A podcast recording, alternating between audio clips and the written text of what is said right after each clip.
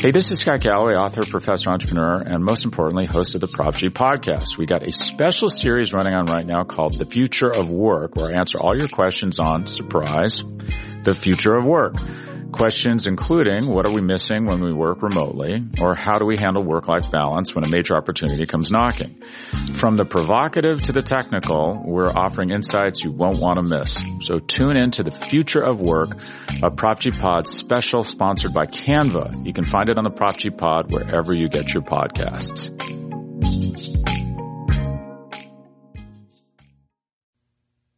There are many different paths you can take but there's only one road to Atlanta. The high drive deep out to left field. He clubbed it. Brady twisting and turning, looking up and giving up. It's a home run for Dansby Swanson. Player out towards shallow right. That's big trouble. Albies going back. He dives and he makes the catch. What a play, Ozzie Albies. Swanson is headed for three. He'll try for an inside the Parker. Relay throw comes toward the plate. He'll score standing, and it's his second inside the park home run of the season. This is your weekly podcast dedicated to the Atlanta Braves farm system. Follow the show on Twitter at road the number two Atlanta. Now, hit the road with your hosts, Eric Cole, Gaurav Vidak, and Garrett Spain.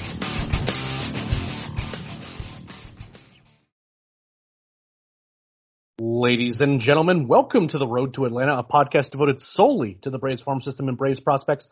I am one of your hosts, Eric Cole. You may recognize me from my work over on TalkingChop.com, where I have been, uh, I guess, an integral part of the leadership team since 2015 in varying capacities, including the minor league editor since 2015 and the deputy site manager since 2018. Joining me as often to do a special mailbag episode of Road to Atlanta is you can follow him over on Twitter at Braves MILB one Garrett Spain. Garrett, how are you, man? Hey, I'm doing good. Uh, getting prepared. I'm gonna run down to, gonna run up to Rome this weekend to check out, you know, Grissom and Harris for the first time this year. I actually haven't been up to Rome at all this year, which isn't normal for me, but I'm excited about that for the last weekend of the year. Just kind of getting wrapped up on the season. It's gone by way too fast. Well, I mean, we saw more AAA to go, but, you know, for the yeah, main uh, bulk of our stuff. Yeah, I guess that is kind of the yeah, that's kind of the big news, right? It's like, you know, pre- pretty much after this coming week, I mean, the bulk of the minor league season's done. We still have, Gwinnett's going to go on for another two weeks after this week. Uh, and we'll also have, uh, the Mississippi Braves have a playoff run, uh, which, you know, will be interesting to see how that, how that covers because, you know, we love the pitching staff, the offense, if it shows up, they could make a deep run. If not, well, maybe not so much. So, uh, overall, like, you know, it's been a really fun season. I will say that I'm a bit, I'm a bit tired. Uh, I mean, I, I, think part of it is just because since we didn't have a minor league season, like kind of being get back into the grind has been a little bit tougher. Uh, also coming off like a, a, the 2020 season on the major league level, where my responsibilities were uh, just again more on the major league side, and we're having to do the podcast every day for a really deep playoff run. And I still I'm kind of like intimate. You know, I say I say intimately involved. Our, our boss Chris Willis kind of handles most of the stuff on the major league side, but you know I help out here and there and things like that. It's been a long season, so it's gonna be nice to at least have something off my plate. I'll say. But overall, like you know, this that feeling doesn't last very long. Like a, couple weeks into the off season for minor league baseball, I'm always like, okay, I, I need minor league baseball back. So you know, it, will be good to get a, a, certain amount of rest from the minor league stuff. Uh, and again, we'll still be doing coverage. We'll still be doing recaps uh, until the last week, last, last minor league game's done. But you know, it will be nice to kind of not be quite as intense as when you have to recap every single game every single day, uh, with the notable exception of Mondays when we record this podcast but overall, like again, it's just it will certainly be missed. Uh, just it'll be nice to have something off the plate, especially if the Braves actually can finish off and make a playoff run uh, at the major league level as well. So it's just kind of nice to have something to kind of have a little bit of time to you know recover a bit. But that's kind of the big news of the week. Uh, we did have one promotion. Uh, again, for those who aren't aware, normally what we do is that we break down the minor league levels level by level. We go triple A, double A, it's the high A and single A, but th- or low A rather. But this particular podcast, what we're doing is we're doing a bit of a mailbag, which is going to be a grab bag of all different types of topics. Uh, they're going to be there's going to be a, certainly a, a, strong minor league focus, but some people have like you know like those you know who's going to be you know in the minor league you know the outfield for the major leagues from the minors you know, in 2022, 2023, stuff like that. But mo- generally, there's a very strong minor league focus to that, but it's a big grab bag of all sorts of different questions uh, from folks, and we're going to take those one by one. Again, in no particular order or you know organization of or anything like that. But before we get to that, uh, Garrett, we did have one promotion down in the minor leagues. a slightly surprising one, but you know, we don't necessarily mind a guy being challenged in his draft year. Talk to us a little bit about the Dylan Dodd's promotion. Yeah, uh, he definitely was pushed up to Rome. I was thinking that, I mean, I had said it like literally two days before it happened. I was like, he'll probably finish out the year. I think I said it on the podcast last week. I was like, he'll probably finish out the year at Augusta, and then he might get like one game at Rome. He they went ahead and pushed him up, and uh, you know he looked. He was definitely overwhelming hitter, low A hitters at that point. Um, but it's definitely a quick promotion. I mean, normally guys, even top guys, don't get to high in their first year. I mean, they haven't put Cusick up there yet, so it's an aggressive guy push for an older player. He was a senior sign. Um, he did not look very good in his first start. We're going to kind of excuse that a little bit because it was his first start at a level. They were playing in Asheville, which is a bandbox of a park, and they, uh, and you know, it's his draft year. He kind of had a long layoff. He's been rusty overall. Even his good starts weren't fan, like fantastic all the time. So his first start, he gave up four home runs and like eight runs in two innings or something. It was either two or three innings. It wasn't a very good start. But other than that, I mean, he's looked, he's gotten better. He got better in each of his starts in Augusta. He had a hiccup here and hopefully this next start, he'll, I think he's probably going to start Friday. Hope, either Thursday or Friday. Hopefully that one will be a better start than this one. He'll actually be at home this time and not in Asheville, which is a very, which is definitely a positive in that regard. And I, I like, overall, we've gotten a good feel for his stuff, a better feel than we had for, before. So I think on our side, we kind of feel confident with him and like whatever he does this year, draft year stuff, you can't look at into it too much. So, you know, I, I'm, I think it says a lot about how they feel about him that they are willing to push him so quickly.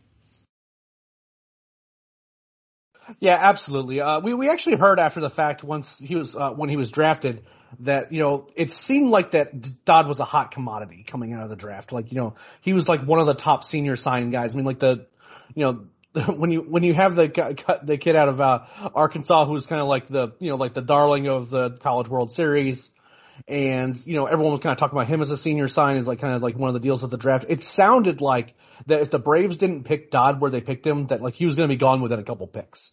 And again, that speaks a lot to you know kind of where the not only where the Braves thought about, where just like like the league kind of thought of him overall. So it was again nice to see that he you know is both in the organization and had looked pretty good. I'll say down in Augusta. I wouldn't say he would look like particularly awesome. He was certainly missing some bats, but he was also kind of you know had some r- more rougher starts here and there. Some of those numbers that he put up in Augusta were aided by a what I will consider a less than optimal bullpen.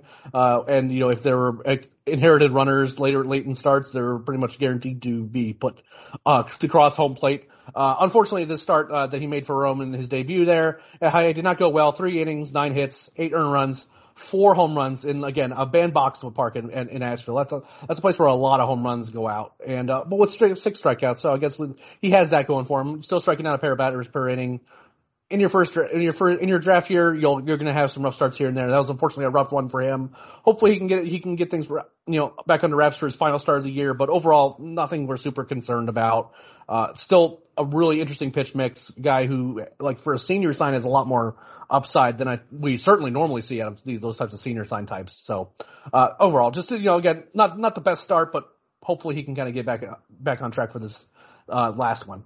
So let's get into the mailbag sort because we have a whole range of questions. I was like kind of just like perusing through those while you were talking a little bit about Dodd. And we're kind of all over the place on this uh, on this mailbag, and uh, I'm kind of here for it. It's going to be a lot of fun. Uh, the first question is pretty indicative of that. Uh, basically, we got a bit of a random grab bag of players that are kind of on the periphery of our top 30. I would say some are you know some are in and some are uh, on the outside looking in here.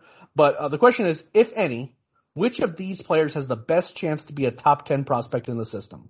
And the players that were chosen were Kadon Morton, Adam Shoemaker, Stephen Paolini, Tyler Collins, and Brandol Mezquita. Uh, I have pretty strong thoughts about who I think it is, but I'm gonna go ahead and tee you up first. For I, I think, I think for sure for me, Morton, Paolini, Mesquita are kind of guys that could get there, but eventually are kind of long shots. So for me, it's between Shoemaker and Collins. And based on what Collins has done this year, I mean, it's clearly him. I mean, a, I think we prefer hitters over pitchers just because pitchers are at every level, pitchers are can be fragile and tend to explode quickly. So Collins is definitely the guy there for me. I like Shoemaker a lot.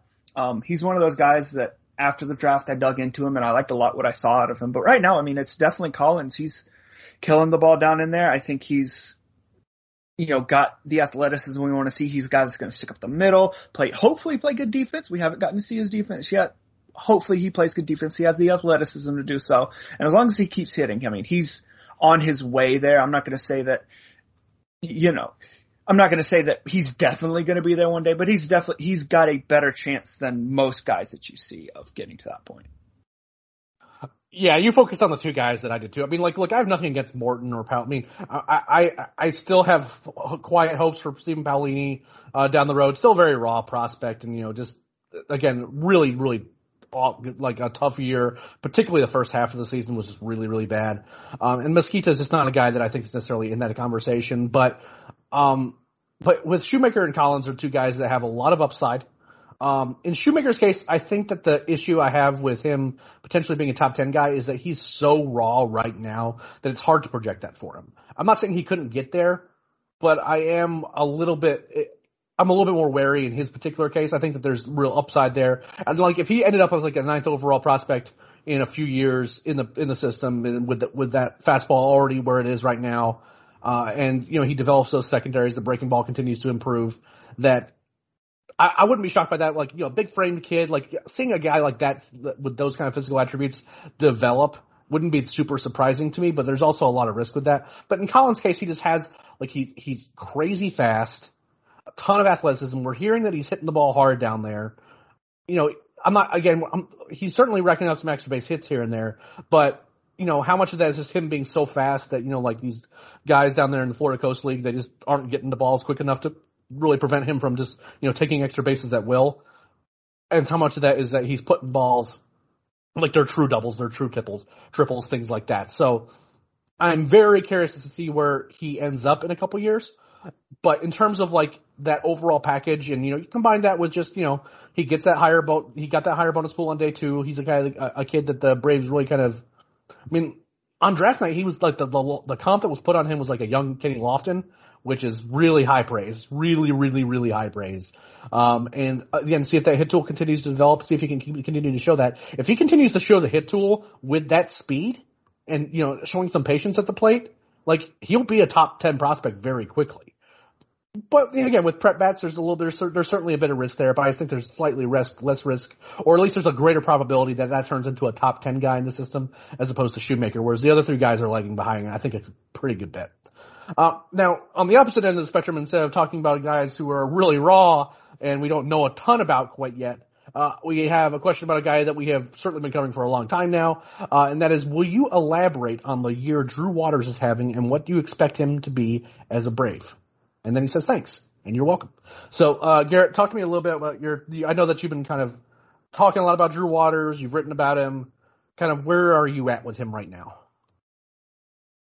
This is he's been like he's been always been streaky, but this year in particular, it's like he'll go two or three games and be really good, and then he'll go like a week and be absolutely dreadful. I think, I think a lot. One, I think a lot of his performance was he's had some nagging injuries here and there. I do think that that's hurt his performance. Um, but I think it's really a transitional year for him. It's kind of been a transitional year for him in every aspect of his game. He's kind of learning to rein in be more selective about when he is Drew Waters, just that really outrageously aggressive player. And so you're seeing him kind of adjust to how he approaches the game on the base paths, adjust how he plays center field and kind of work on his approach at the plate. And so I think it has, it's been a bad year for him overall. Um, there have been good moments. He had a great July. Uh, he started to strike out a lot less. Towards the end of the year, he's kind of had again, periods where he doesn't strike out a lot, periods where he does. So it's overall not been a good year, but it's not been one of those years where you say like, this has significantly impacted his stock going forward. I think it's just, it's a learning process for him. And even though he was, he is at AAA, I think he's more raw than most AAA players just in that he got pushed up very quickly and he's always had those approach issues. Um, there were things that I wanted to see out of him that he didn't do in terms of his power coming in more, his, you know, cutting back on the strikeouts. There are things that he did do that I wanted him to do in terms of getting more efficient on the base pass, playing, making fewer mistakes defensively, drawing more walks. So it's kind of, it's been a mixed bag. Um, as for what I expect him to be as a Brave, an average to above average starter. I mean, there's definitely potential to be far more than that, and there is definitely potential to be far less than that. But right now, I think the center bet is, you know, a two to two and a half win player, and if he can cut back on the strikeouts or add a little bit more pop out of that raw power, he could be way more than that. But right now, I think kind of expecting to be an average player is just, you know, what you got to see, which is not an insult on saying that a guy is going to be average is never an insult on a guy. That's being an average MLB player means that you're a really, really, really good baseball player. And so I, I like Drew a lot, but it's he's kind of had his ish weaknesses exposed a lot this year, which you expected from more experienced pitchers. So I, I have personally downgraded Drew. Uh, I expect to have him a, at least a couple spots lower on my prospect list once we do our preseason list. Obviously, we have to kind of get more information uh, about like kind of the guys that are ranked around him before I can kind of make that decision fully. But my problem is that he strikes me as a hitter, as a guy who doesn't know what kind of hitter he wants to be and seems confused as to what he should be doing on a at bat to at bat basis. Uh, it seems like the, you know, like one at bat, he's like going to be desperately trying to draw a walk and is, you know, only gearing towards contact. And as a result, like a lot, lot softer contact when he puts the ball in play and he's just not unable to kind of do anything. Or there's times where he wants to be super aggressive and is like trying to kill the baseball and you know, every once in a while that works out, but more often than not, you know, those are those kind of those three and four strikeout games that we see from him.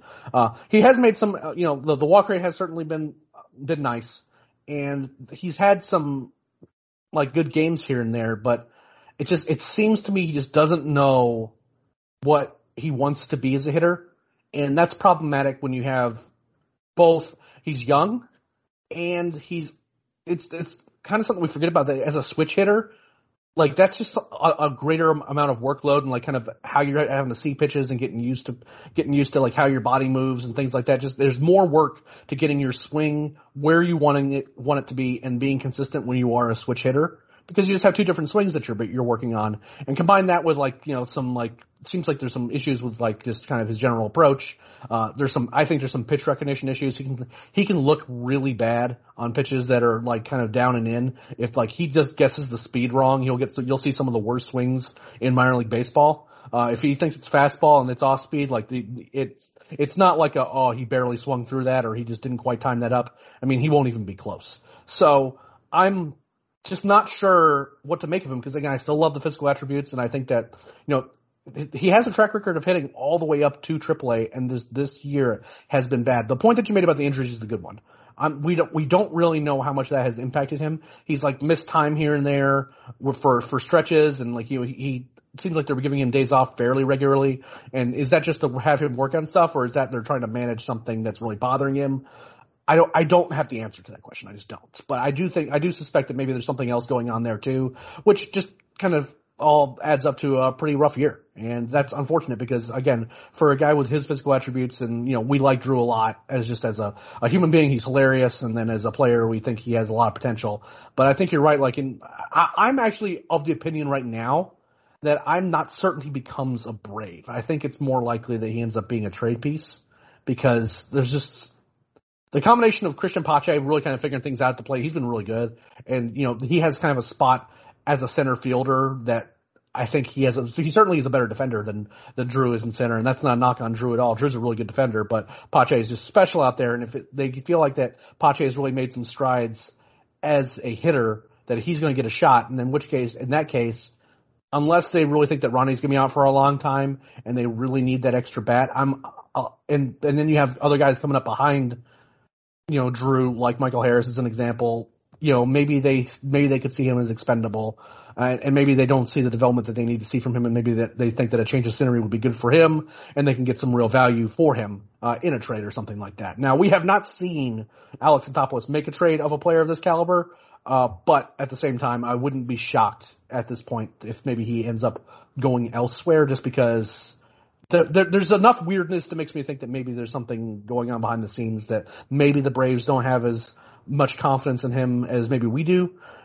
And I also think that just that combined with just the availability of spots and things like that. You know, there's a lot that goes into that decision, whether or not there's going to be a DH next year, whether or not Marcell Ozuna is actually going to be playing the start of the season and all that stuff. So th- those are all considerations to be sure. But right now, the, the answer is I, I certainly think that the season is kind of diminished in my eyes a bit, but there's a lot of reasons why that could be, and some of those could be fairly short term.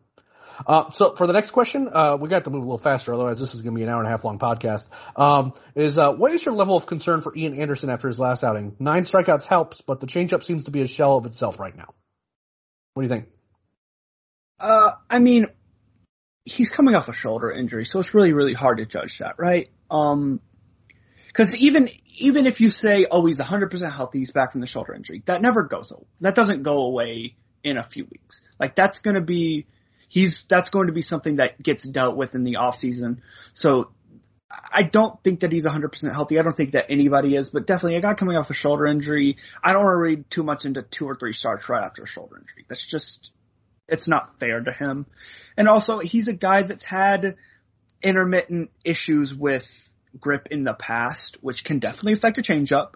Um, and so, especially, you know, a shoulder injury does significantly affect your ability to grip a ball a lot of times. And so when you have a guy coming off of a shoulder injury, especially, I mean, his last start was in, um, was his last start in Colorado or was his last start at home?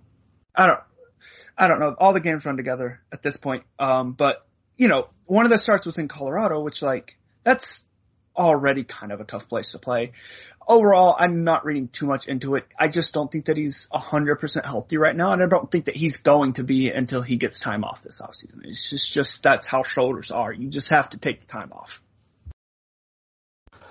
Yeah, so I have a couple thoughts here. One is that he did make a start at Colorado. He also started at home against Miami, which again wasn't a bad.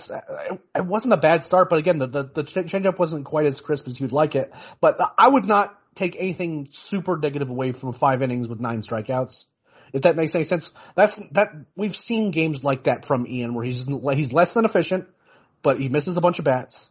Um, and again, only really the the one bad pitch was a, a, a truly ill advised one to Jesus Aguilar in that particular bat in that particular bat. But beyond that, I, I think he looked fine. Um, I do wonder if you know he's completely healed up. Uh, it's worth noting that this isn't the first time that Ian's dealt with shoulder uh, issues.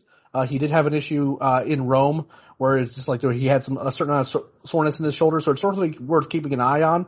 And you know, again, the points that Garrett made were good ones that he might not be completely healthy. Another thing to consider is one, it's just rust. You know, like a changeup is a a, a a really a feel pitch, and you you know when you don't have you're not maybe you know quite back in your groove and things like that. That's one of the pitches that's kind of the hardest to get back because that's when you have to really have kind of feel for to kind of get the action that you want and put in the spots that you want to in, you know, based on the matchup, things like that. So, you know, that's not that surprising that'd be a pitch that would struggle. And also something that's worth mentioning too is that even if he's completely healthy, like he still remembers hurting. And as a result, that might make maybe his mechanics are a little bit out of whack.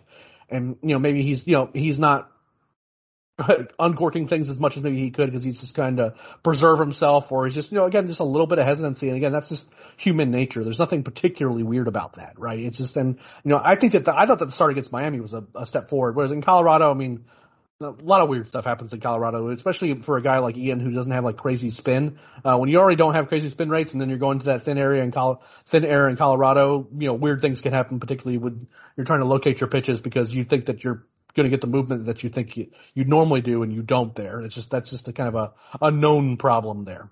Um, so uh, next up, uh, this is kind of a short and sweet question. Uh, what are the odds that Mike Maroth is the big league pitching coach next year? What do you think, Garrett? I would bet against it. I I don't think that unless something like horrible happens, I don't really think that they're going to uh, make many coaching changes next year. I, I just don't see it happening. I would like to see it. I just don't expect it. Yeah, uh, I'm with you on that one. Um, I, I, I am a big Mike Maroth proponent. I think he needs to be on the big league coaching staff. Uh, if he gets, I don't know if he'll get the major league, like the actual pitching coach position. I think that the struggles that the Braves have had on the pitching side, I don't think that they blame Kranitz for. I think that there is reason to think that maybe they should blame Kranitz a little bit for it in some respects, and I think that the the effect that I think that the issue I have is that I think that Maroth would just be better. I think he would be an upgrade. I think that he would be able to manage guys start to start and bullpen guys appearance to appearance better than what Kranitz does. I think that he'd be better for game planning as well, and just like I just think he'd be better. Um, I just don't know if Snitker feels negatively enough about the work that Kranitz has done, uh, as well as the front office to, especially if the Braves make a, if the Braves go to the playoffs this year and you know put up a pretty decent performance, you know with all the injuries they've had, I don't think it's likely that they're going to make a lot of changes. But I think that one of the reasons that they've been as successful as they have been this year is that guys, as they immediately have come back from Gwinnett, for the most part, have performed well. Uh, there's been exceptions to that, obviously, but largely we, it seems like when they go down to Mike Maroth, good things happen when they come back. It's just, that's just how it is. And I, I just think that he would be better at the job, but I don't necessarily think there's a, a great chance that that's what happens, even if that's what I really would like to happen. Um, so for the next question, uh, for left field and center field from 23 to 20, 2023 to 2025, how many position positions seasons uh, out of a six total possible? I'm not sure if the math really checks out on that, but I'll have to look on the second. Uh, oh, I see, I see. Okay, uh, out of, of total of six possible, do you see the Braves filling internally at a contending level? This is assuming that Ozuna is gone, whether that be DH or not playing with the team anymore, um, or and, uh, and, and assuming Acuna in right field. So basically assuming that only Acuna is a lock for those three seasons, right? So that would be of the nine possible seasons.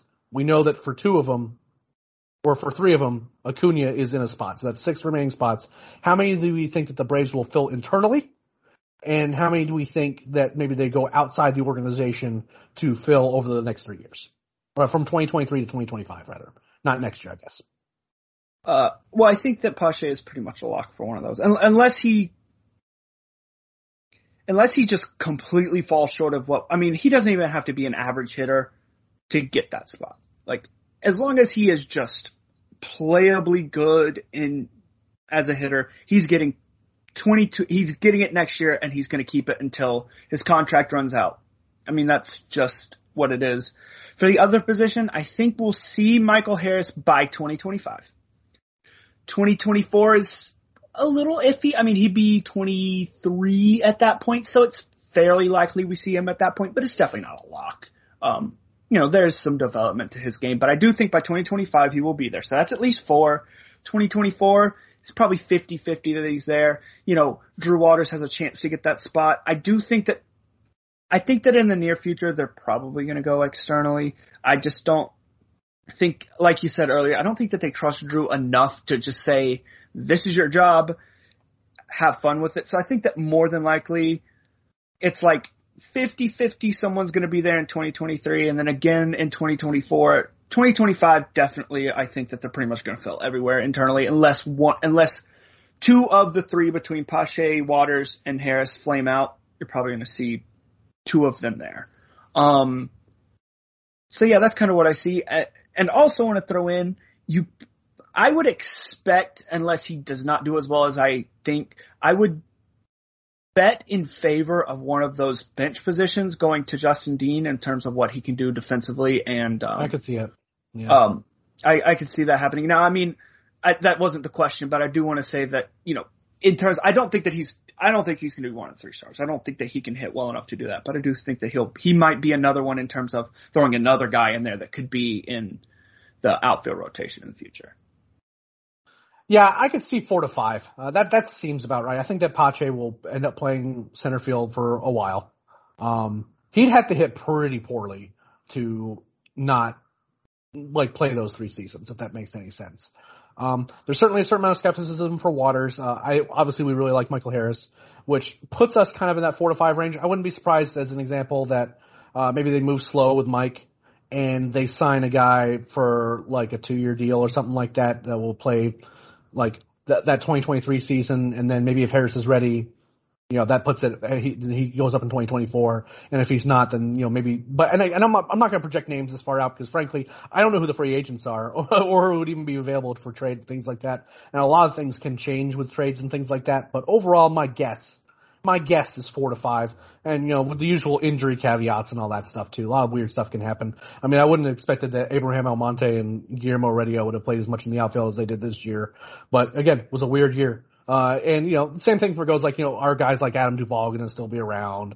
Uh, are they going to try to sign a deal with guys like, you know, like a Joc Pederson or a Jorge Soler, you know, guys like that. So, I mean, I don't necessarily think those are super likely, but at the same time, those are all kind of considerations too.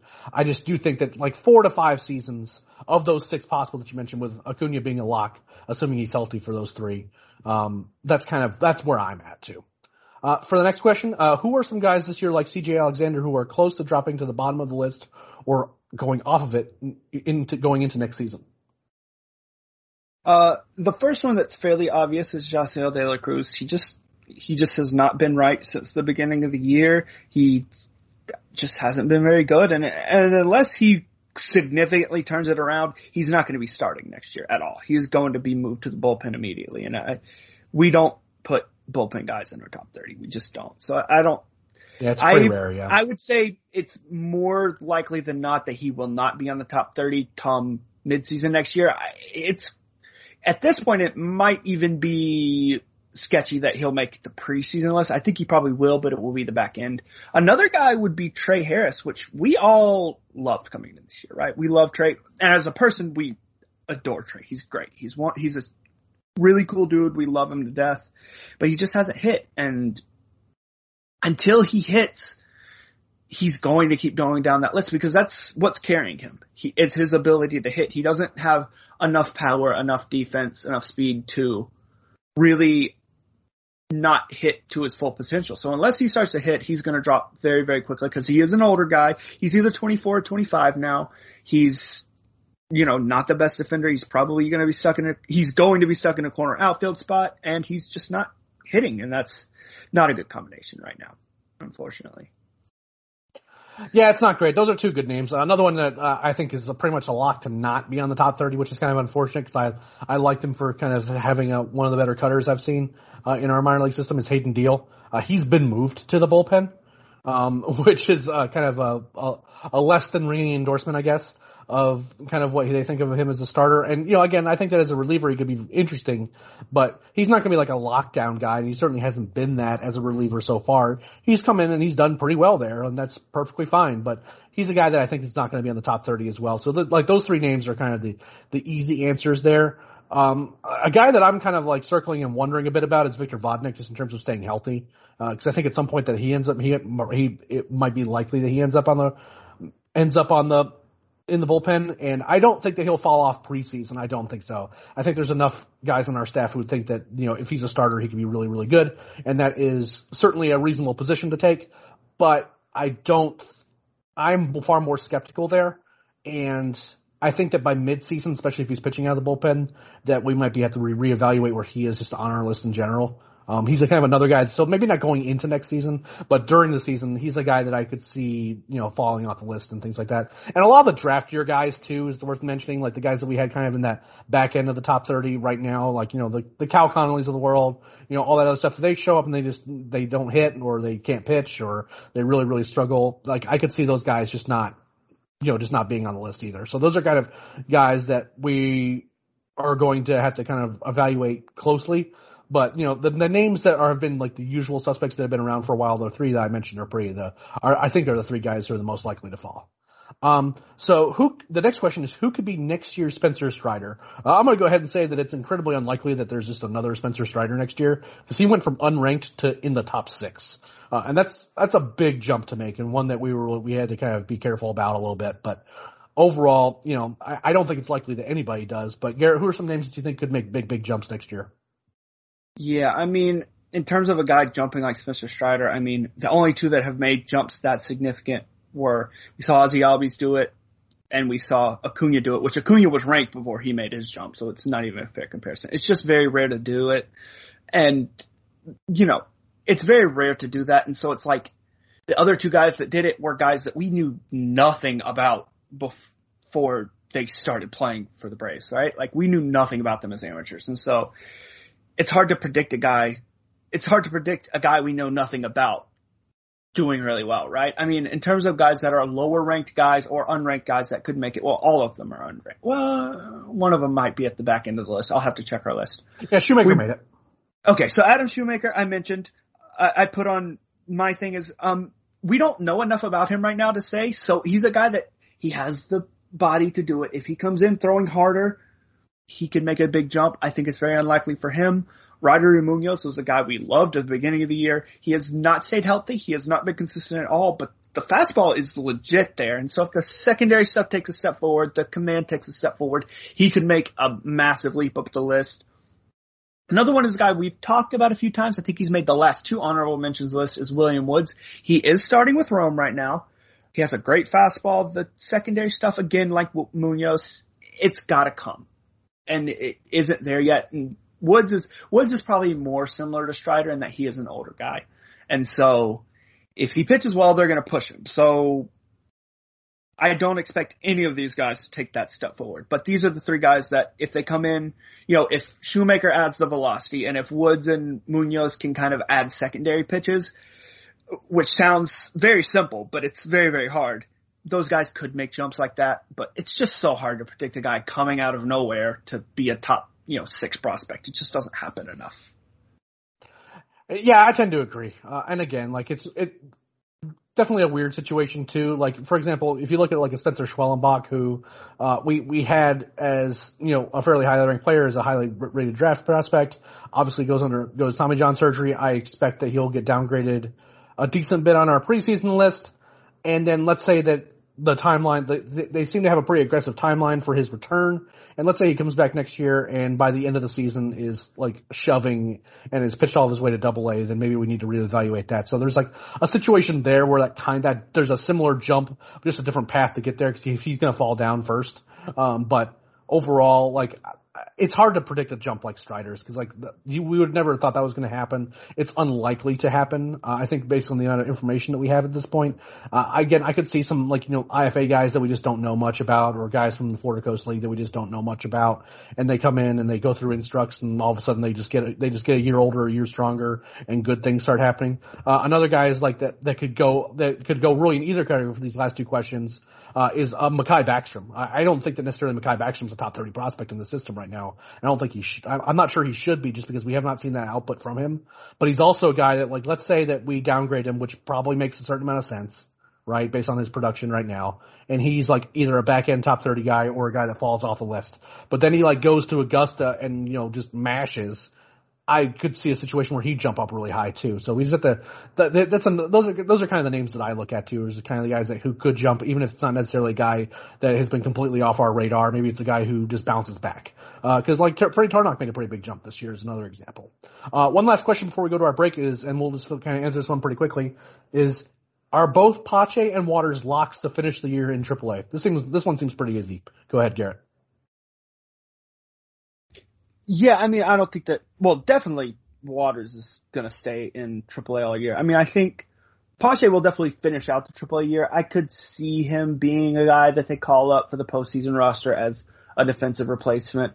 I just, I think that they have so many outfielders. There's no reason to do it, right? Like, unless somebody gets hurt, what's the reason in calling him up? Because you have a guy like Heredia that can play that when Joc Pederson is in there in the eighth inning, you can say, all right, go play center field and let's finish this game out, right? Like, I mean, I would love for Pache to be that guy, but right now, I'd rather have a better bat in Heredia, so I, I don't see it. I don't see it happening, but I do see that. I think there's a possibility with Pache that he could be there. Waters is not happening. No chance. Yeah, couldn't agree more. There's 40 man considerations with Waters too. Pache already being on the 40 man roster, if someone gets hurt, I could see Pache getting called back up, but especially if the AAA, after the AAA season ends, if something happens, but overall, like not a super likely possibility whatsoever. Um, I, would say it's very low for Pache and Waters. I just don't think there's any chance at all that he ends up uh, anywhere other than AAA. Uh, before we get to the rest of the questions, we're going to take a quick break to listen to a word from our sponsors. Hey, this is Scott Galloway, author, professor, entrepreneur, and most importantly, host of the Prop G podcast. We got a special series running on right now called The Future of Work, where I answer all your questions on surprise, the future of work. Questions including what are we missing when we work remotely or how do we handle work-life balance when a major opportunity comes knocking? From the provocative to the technical, we're offering insights you won't want to miss. So tune in to the future of work, a Prop G Pod special sponsored by Canva. You can find it on the Prop G Pod wherever you get your podcasts.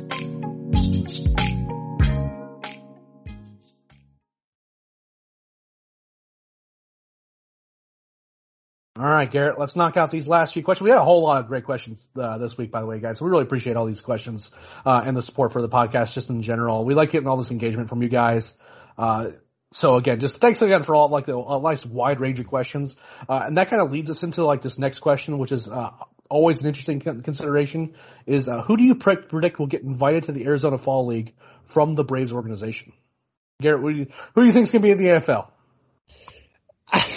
I'm always terrible at predicting this. I pretty much you're really bad. You're really bad at it. Yeah. I, I, I, went with guys. I went with guys that missed time this year. So I did actually don't have him on my list here, but William Woods, he missed a lot of time. He could be a guy that goes.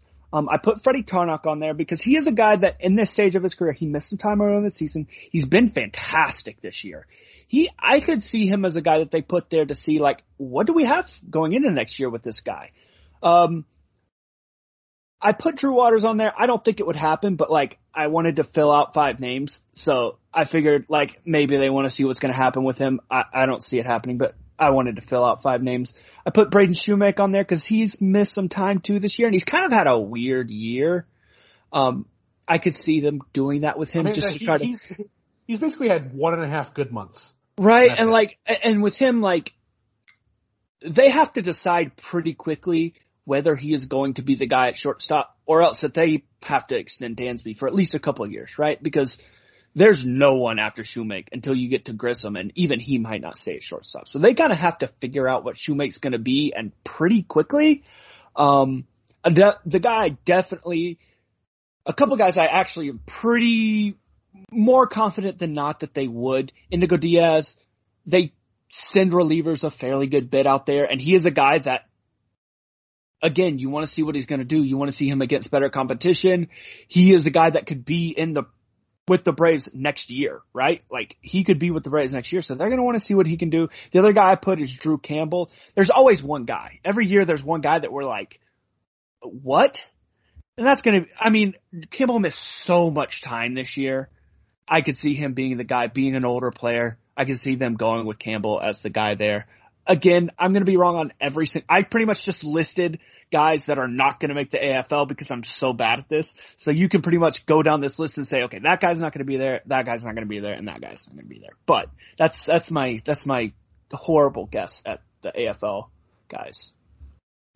Yeah, so I, I have thoughts here, and like Garrett made some notes here that I think are good ones. I think that it's more, it's less likely for starting pitchers in general to get invited to the AFL. I just don't think it's particularly likely unless they miss time. So like Tarnok going to the AFL would not be a crazy notion to me. William Woods would not be a crazy notion to me because they're guys who have missed time and maybe you want to get them some innings that they weren't able to get this year, right?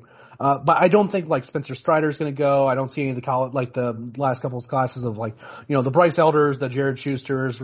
Uh, I don't see Ryan Cusick going. I, I think that they're, they, they manage a lot of those, like the 2021 draft class. They, whatever happens this year, that's it. And then they kind of just go straight to it, whatever they're going to do for instructs and let them have a full off season of rest before they kind of start entertaining the idea of sending them to the Arizona Fall League. I just don't think that's particularly likely. Like there's an outside chance that someone like Muller or something like that ends up going. I just don't think that's particularly great use of his time. Um, but you know, again, something to think about there. Uh, like a Nolan Kingham wouldn't be particularly crazy to me, but you know, again, that's a guy who's pitched a lot of innings this year. Doesn't necessarily, I don't see a great need for it. Um, Indigo Diaz, I think is, I think might be one of the most likely options just because again, they, they like to send relievers out there and they, you know, he's a guy that could be in the big leagues next year. And if that's the case, you give him that, those extra innings out there in the AFL, see what he can do. And if he continues to slay guys, you, you send him into spring competing for a bullpen spot. And he might very well just win it on the spot.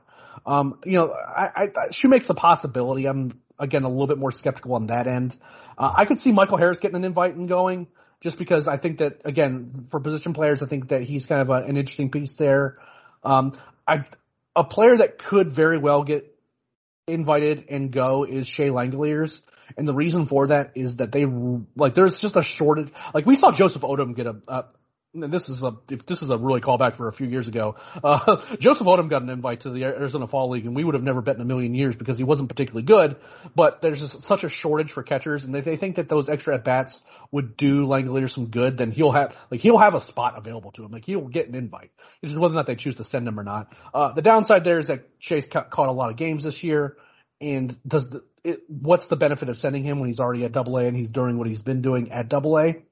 I'm not sure what the benefit necessarily is there. Um, another guy who I could see as a guy who could go could be is Jesse Franklin. Not because he's missed time this year necessarily, but because I think that because he played so little over the previous couple of years, that would make a certain amount of sense to at least give him a try out there. But he seems like he's gassed a little bit in this last month, so I'm not sure if that's even a wise choice either. So overall, like I think that some of the names that Garrett mentioned, particularly Tarnok and Indigo, are good ones. I think there's zero chance that Drew Campbell gets. I, am sorry, I just don't. I just don't see there's any chance that he gets that he goes. So I guess we can go ahead and pencil him in as on on the AFL roster since both Garrett and I think that you know. He, he, have mentioned him in some capacity. If we feel strong feelings about it, uh, he, he ends up going because I just don't think that there's any chance that that happens because I don't think he's highly regarded enough. I think that there's, you know, for those outfield spots, I just don't, I, I, I just don't think that that's where they, the direction they would go. Uh, the next question, uh, and this is a short and sweet one. Uh, what are the odds that we see Indigo Diaz in 2021? Uh, you're right. This will be quite short. So, uh, Garrett, you're up. Uh, I'm going to be aggressive and say 80%. I like him a lot. And I think that he's the next guy. Like in 20, in 2021. Oh, 2021. Oh, 0%. He's not coming. They're not bringing him up this year. He'd already be in AAA. I was, I was about to say, Garrett. I thought that said 2022. I'm sorry. no, 2021. That's not happening. Not happening. Yeah, I'm I'm with you. I'm I'm I'm I'm with you there. So uh, yeah, I don't think there's any chance. It would like there's they even have a guy in Dylan Lee who's pitched well. I mean, I don't think much of him as a as a relief prospect, but he's pitched well at Gwinnett, and he hasn't gotten opportunities there. They have guys that are like starting pitching prospects that like are on the 40 man roster they could use in the in the bullpen. I, I get why people want Indigo because he's been he's been really good. We love Indigo, but it it's 2022 for him. I, I just think there's I'm not going to say zero percent chance because weird stuff does happen, but it's like single digits for sure, 100 percent. Um, so the next question, and we've actually touched on him a little bit, but I'll give you a chance to kind of talk to him, talk to you a little bit more about him. Uh, what are our thoughts on Tyler Collins? Because they seem to really like his production in the Florida Coast League. What do you think about Tyler?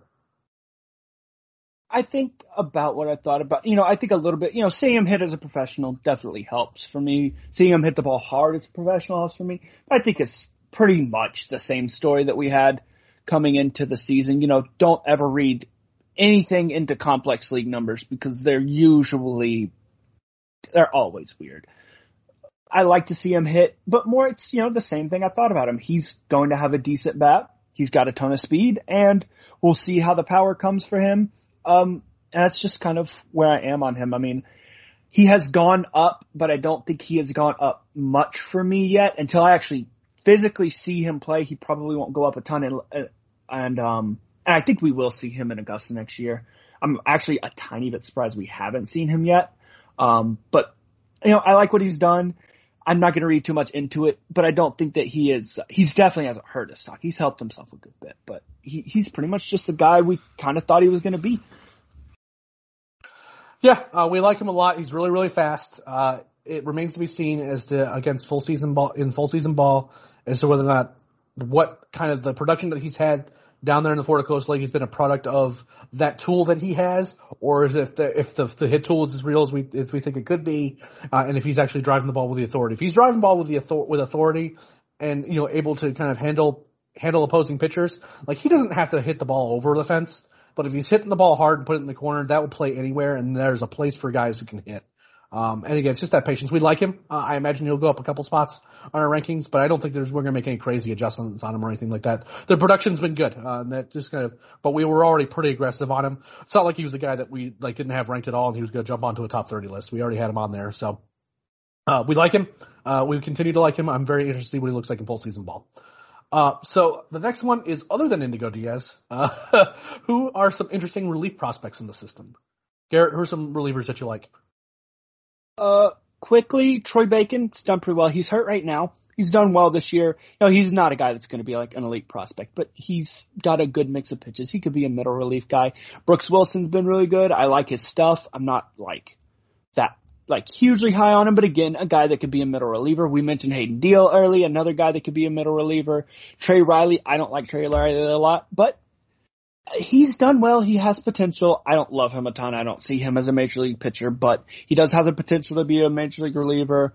Daysbel Hernandez has fantastic stuff if he can ever do anything with it. Um, and then Justin Yeager has pitched pretty well this year. He's another guy that like, he's got a live arm command is a question. You know, we don't talk about Yeager a lot because we he's kind of been stuck on Augusta, and honestly, we kind of avoid watching that Augusta bullpen as much as we possibly can.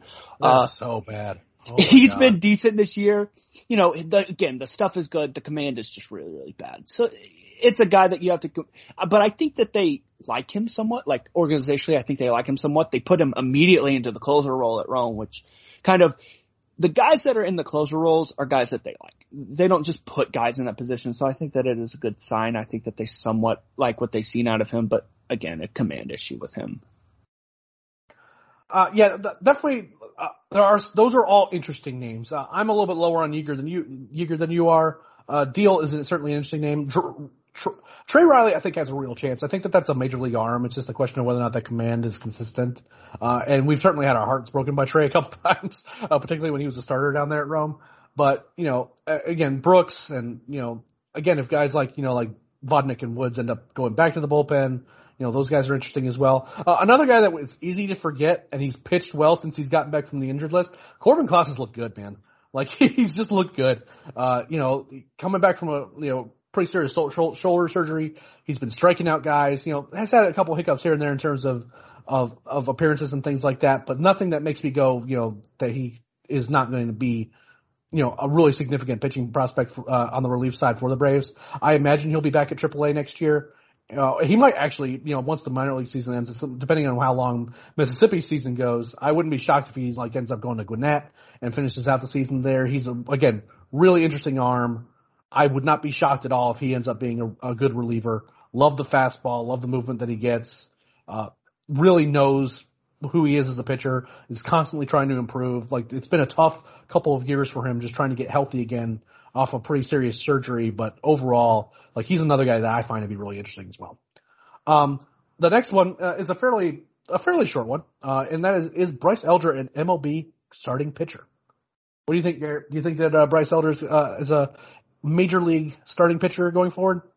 I think not only is he a major league starting pitcher, I think he's would be good enough to pitch at the major leagues next year. Now I don't know if he actually yep. will, just because there are a ton of pitchers, right? There are a ton of pitchers, but I think he's a guy that legitimately could make the team out of spring training. I mean, I don't. He's never going to be a top of the line guy, but he's a guy that can pitch in the four or five role and fill up a ton of innings, give you, you know, solid average performance. I love him. I love Bryce Elder. He's done so well this year. He has a great pitch mix. He's efficient with his pitches.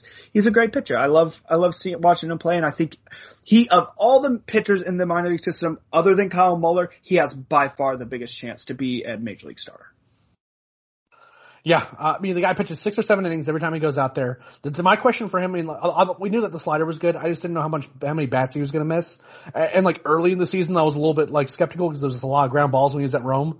But like all of a sudden he starts missing more bats and just the fastball improves. It's, everything starts improving a bit, a good bit, and he just starts mixing those pitches really well. And then you know goes to Double A, slays down there in Double A, and then goes all the way to Triple A. You know, had one start it wasn't particularly great, but overall, I mean, just like I, he is genuinely a good pitching prospect.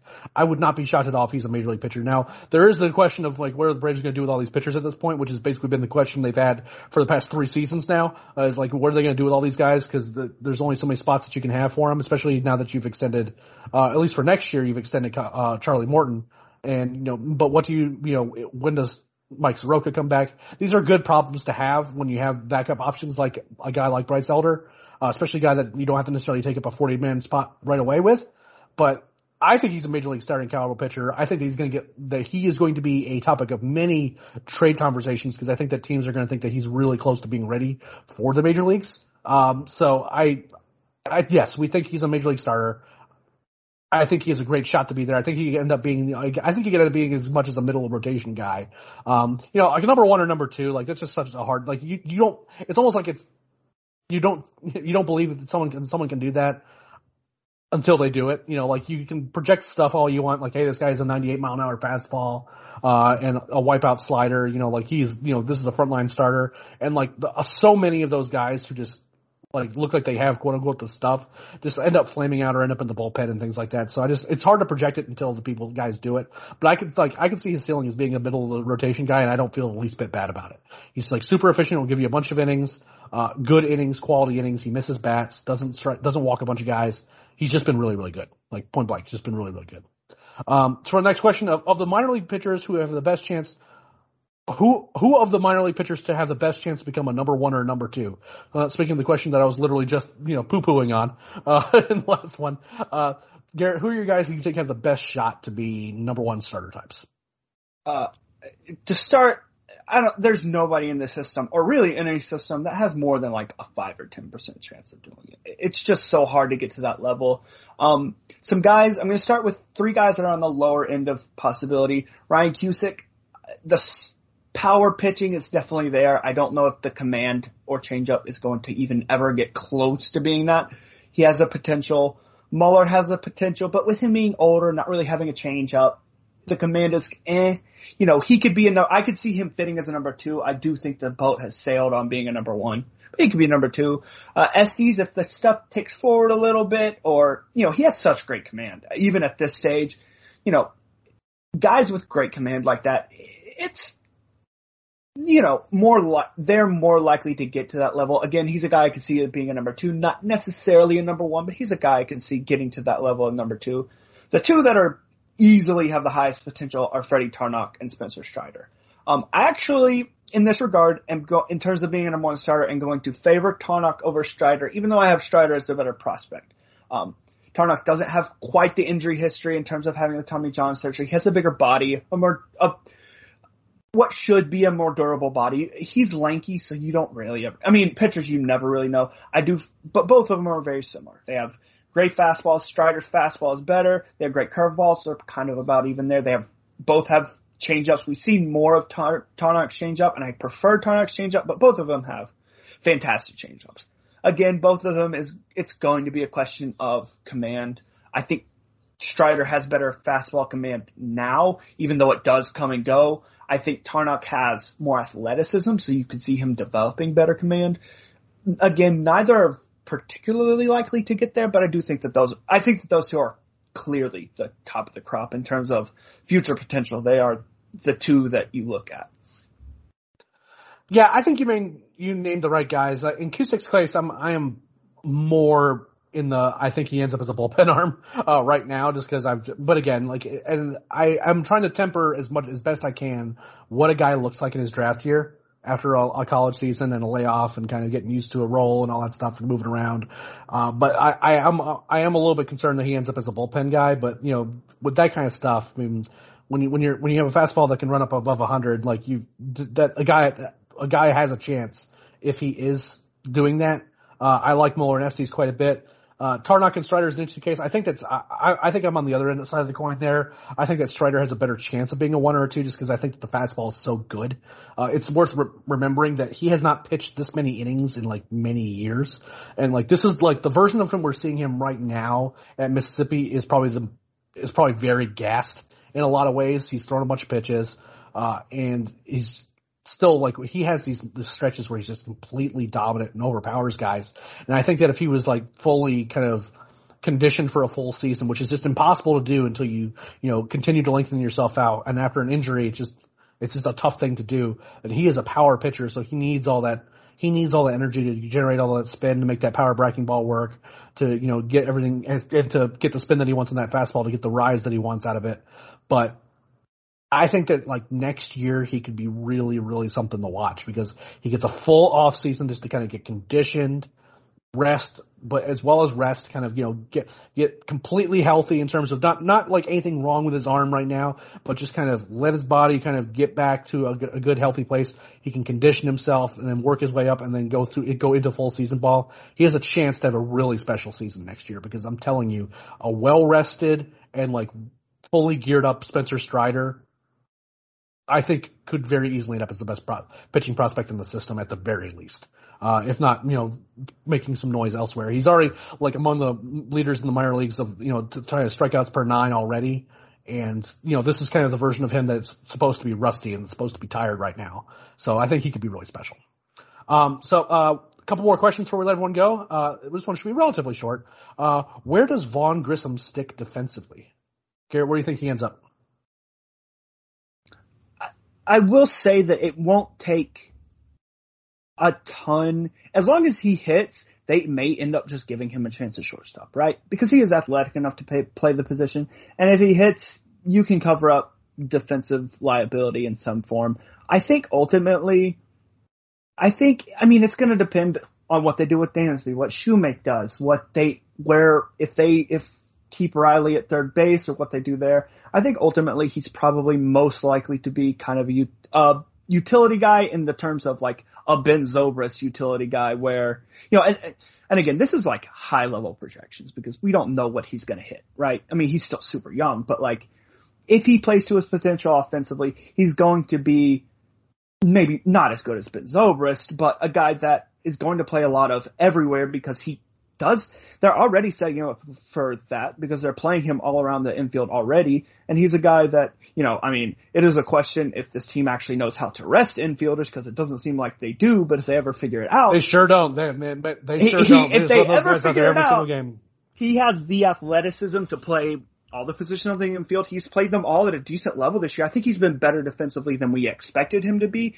And as long as he hits, as long as he hits, they will find a spot for him. And and I don't think that I don't think that there's anything wrong with him being like Martin Prado, where you can put him anywhere and feel like, okay, you're going to get decent play out of him. He's not going to be a gold glover, but he's going to do his job. Yeah, uh, I think he ends up as a shortstop just because of how the Braves have kind of done things. They just seem to kind of stick guys in the spot. But I, I kind of hope that you're right uh, in a lot of ways, is that they can kind of move him around. Like I would be shocked if like Vaughn moves like and starts getting like appearances in the outfield next year, right? Like it, just wouldn't be that weird. Like like you said, if he continues to hit, it doesn't really matter. Like he's not so special defensively as an infielder. He, he look, there's nothing about him as an infielder that is like a big red flag or anything like that. You wonder a little bit about the arm strength and arm accuracy at short, but it's nothing like that's super concerning. Uh, you wonder if he's going to grow a little bit. Maybe he grows out of short and he ends up having to go to third. Uh, or or second or something like that. Like he just might not be, he might not have that kind of that loose athleticism to stick there long term. But I think that he, I think it, it's close enough where I, I'm, I am comfortable saying that he ends up as a shortstop. But again, this is the guy that I think that as long as he keeps hitting, like, you know, again, just put him in the outfield, see what he does out there. You know, if, if, if the glove isn't something that's like, wow, we really need that glove. He's like, you know, super quick actions. You can see him like being a really big asset in turning double plays and, you know, having really ra- good range one way or the other. Like, just keep playing him as long as he's like average anywhere then just let him keep hitting. Let him keep eating at the plate. Uh, and again, I could see him in a corner. I don't think he could end up as a center fielder or anything like that. But like, I wouldn't be shocked if he, he. I think he's athletic enough to be a corner guy too. I think he could play all over, and I think that that would serve the Braves well to kind of let him have that versatility. But you know, I, I think he's a shortstop, but I don't think I'm like it's not that's a a low confidence. You know that that's where I think that he belongs necessarily. But I think that's where he, they're going to keep playing him until they have a reason to move him around, whether it be positional availability as he moves up or you know something like that. Uh, one last question, Garrett, and that is Kyle Muller was the only major league debut for the Braves this year, lowest of any franchise. This seems like a major pre- major shift from previous years. What is your take, Garrett? What is our take on the lack of major league debuts this season? Well, one, there was kind of a gap, right, in the waves of prospects. So there was kind of a gap where I think next year and going forward, you're just going to see a few guys every year that come up and also this, I mean, there were so many guys like Contreras last year and Alex Jackson that kind of got called up before they were ready. Bryce Wilson was in a, was debatably called up before he was ready. There have been so many guys that they pulled up out of necessity that the guys that normally would be debuting right now when they deserve to debut had already debuted. And so there really was, I mean, there was no one there, right? Like Kyle Muller was the only guy there. I don't think it's like some sort of like shift in the organizational philosophy. I think they just, they had a bunch of pitchers that they felt reasonably confident in and they had a bunch of, you know, position players that they felt confident in and none of the prospects did well enough to push the, to push it, you know. Drew Waters didn't go out there and kill it. Uh, Jasseel De La Cruz didn't do all that well, you know, and so the guys that would have gotten called up just didn't do well enough to earn it. And that's all there is. Yeah, I'm with you. I mean, like, if you go through like the guys who did made debuts last year because of like weird injury stuff and for like really short appearances, you've got Cristian Pache, William Contreras, um, Tucker Davidson's another one, you know, and just you have these guys that again would have normally been like high level debuts and who are rookies that we like this year that we did like, but they had made their technically had made their major league debuts. I don't I don't think that there's any like organizational shift whatsoever. I think that that it's just kind of the, the the debuts that we saw last year were kind of unique case scenarios and not anything that's like, oh well, the Braves aren't calling about their young guys. And another thing that calling up their young guys anymore. And another thing to consider is that there's just so many guys on this team that are young guys. I mean, like you can only call up so many guys. You can't just keep calling them up for nothing. Um, and you know, like again, Tucker Davidson got his shot. Huascar Ynoa is another guy who's his day didn't debut this year, uh, but you know, is a guy that was highly regarded as a you know as a rookie this year. But he made his debut last. He made his debut already, and those are not. That's not indicative of an organizational philosophy. It's just that they've already called up so many young guys between that young core that has just existed on the team over the course of the last couple of years, there's only so many spots to put them, And then after that, you had a bunch of guys who had already debuted last year, even in like just like again for a couple games, like in Contreras' case, he wasn't up for very long. Pache wasn't up for very long. You know, he played a couple like one or two games early on in last season, and then he played during the playoffs when Ender t- forgot how to play baseball. And then you have you know Contreras, where there was an injury situation where he had to play a couple games uh, when like both Ajax and d'Arnaud were having issues, I think, if the memory serves correctly. So it was just kind of like a weird situation where he got called up. But that's, you know, that doesn't mean that, you know, that they changed their philosophy. They seem like they're willing to go with young guys if the situation calls for it. But where they needed the help this year, particularly in the outfield, you know, Pache was both hurt and not playing particularly well. Drew Waters was hurt and, and hasn't played particularly well. So they had to go with those kind of those veteran guys that they had at AAA to fill those spots where they had those openings come up. Because again, when when starters were getting hurt, we saw Tucker Davidson, we saw Kyle Muller, we've seen guys been getting opportunities in that rotation. Just only one of them is happening to not technically make his major league debut yet. Well, Garrett, that's pretty much all we've got for this week. Well, I want to take a moment to thank all of our listeners. If you could please be so kind as to tell your friends and family about the podcast. If you want them to direct them as to where to get this podcast and never miss an episode, just direct them to the Talking Chop podcast feed, which is on every podcast. Well, I say every, most podcast purveyors that I'm aware of anyway. Uh, iTunes, Google Play, Spotify, all those. Just search Talking Chop. Not only we get this podcast, which is our minor league podcast that comes out every week, but you also get the flagship Talking Chop program hosted by the great Brad Rowland.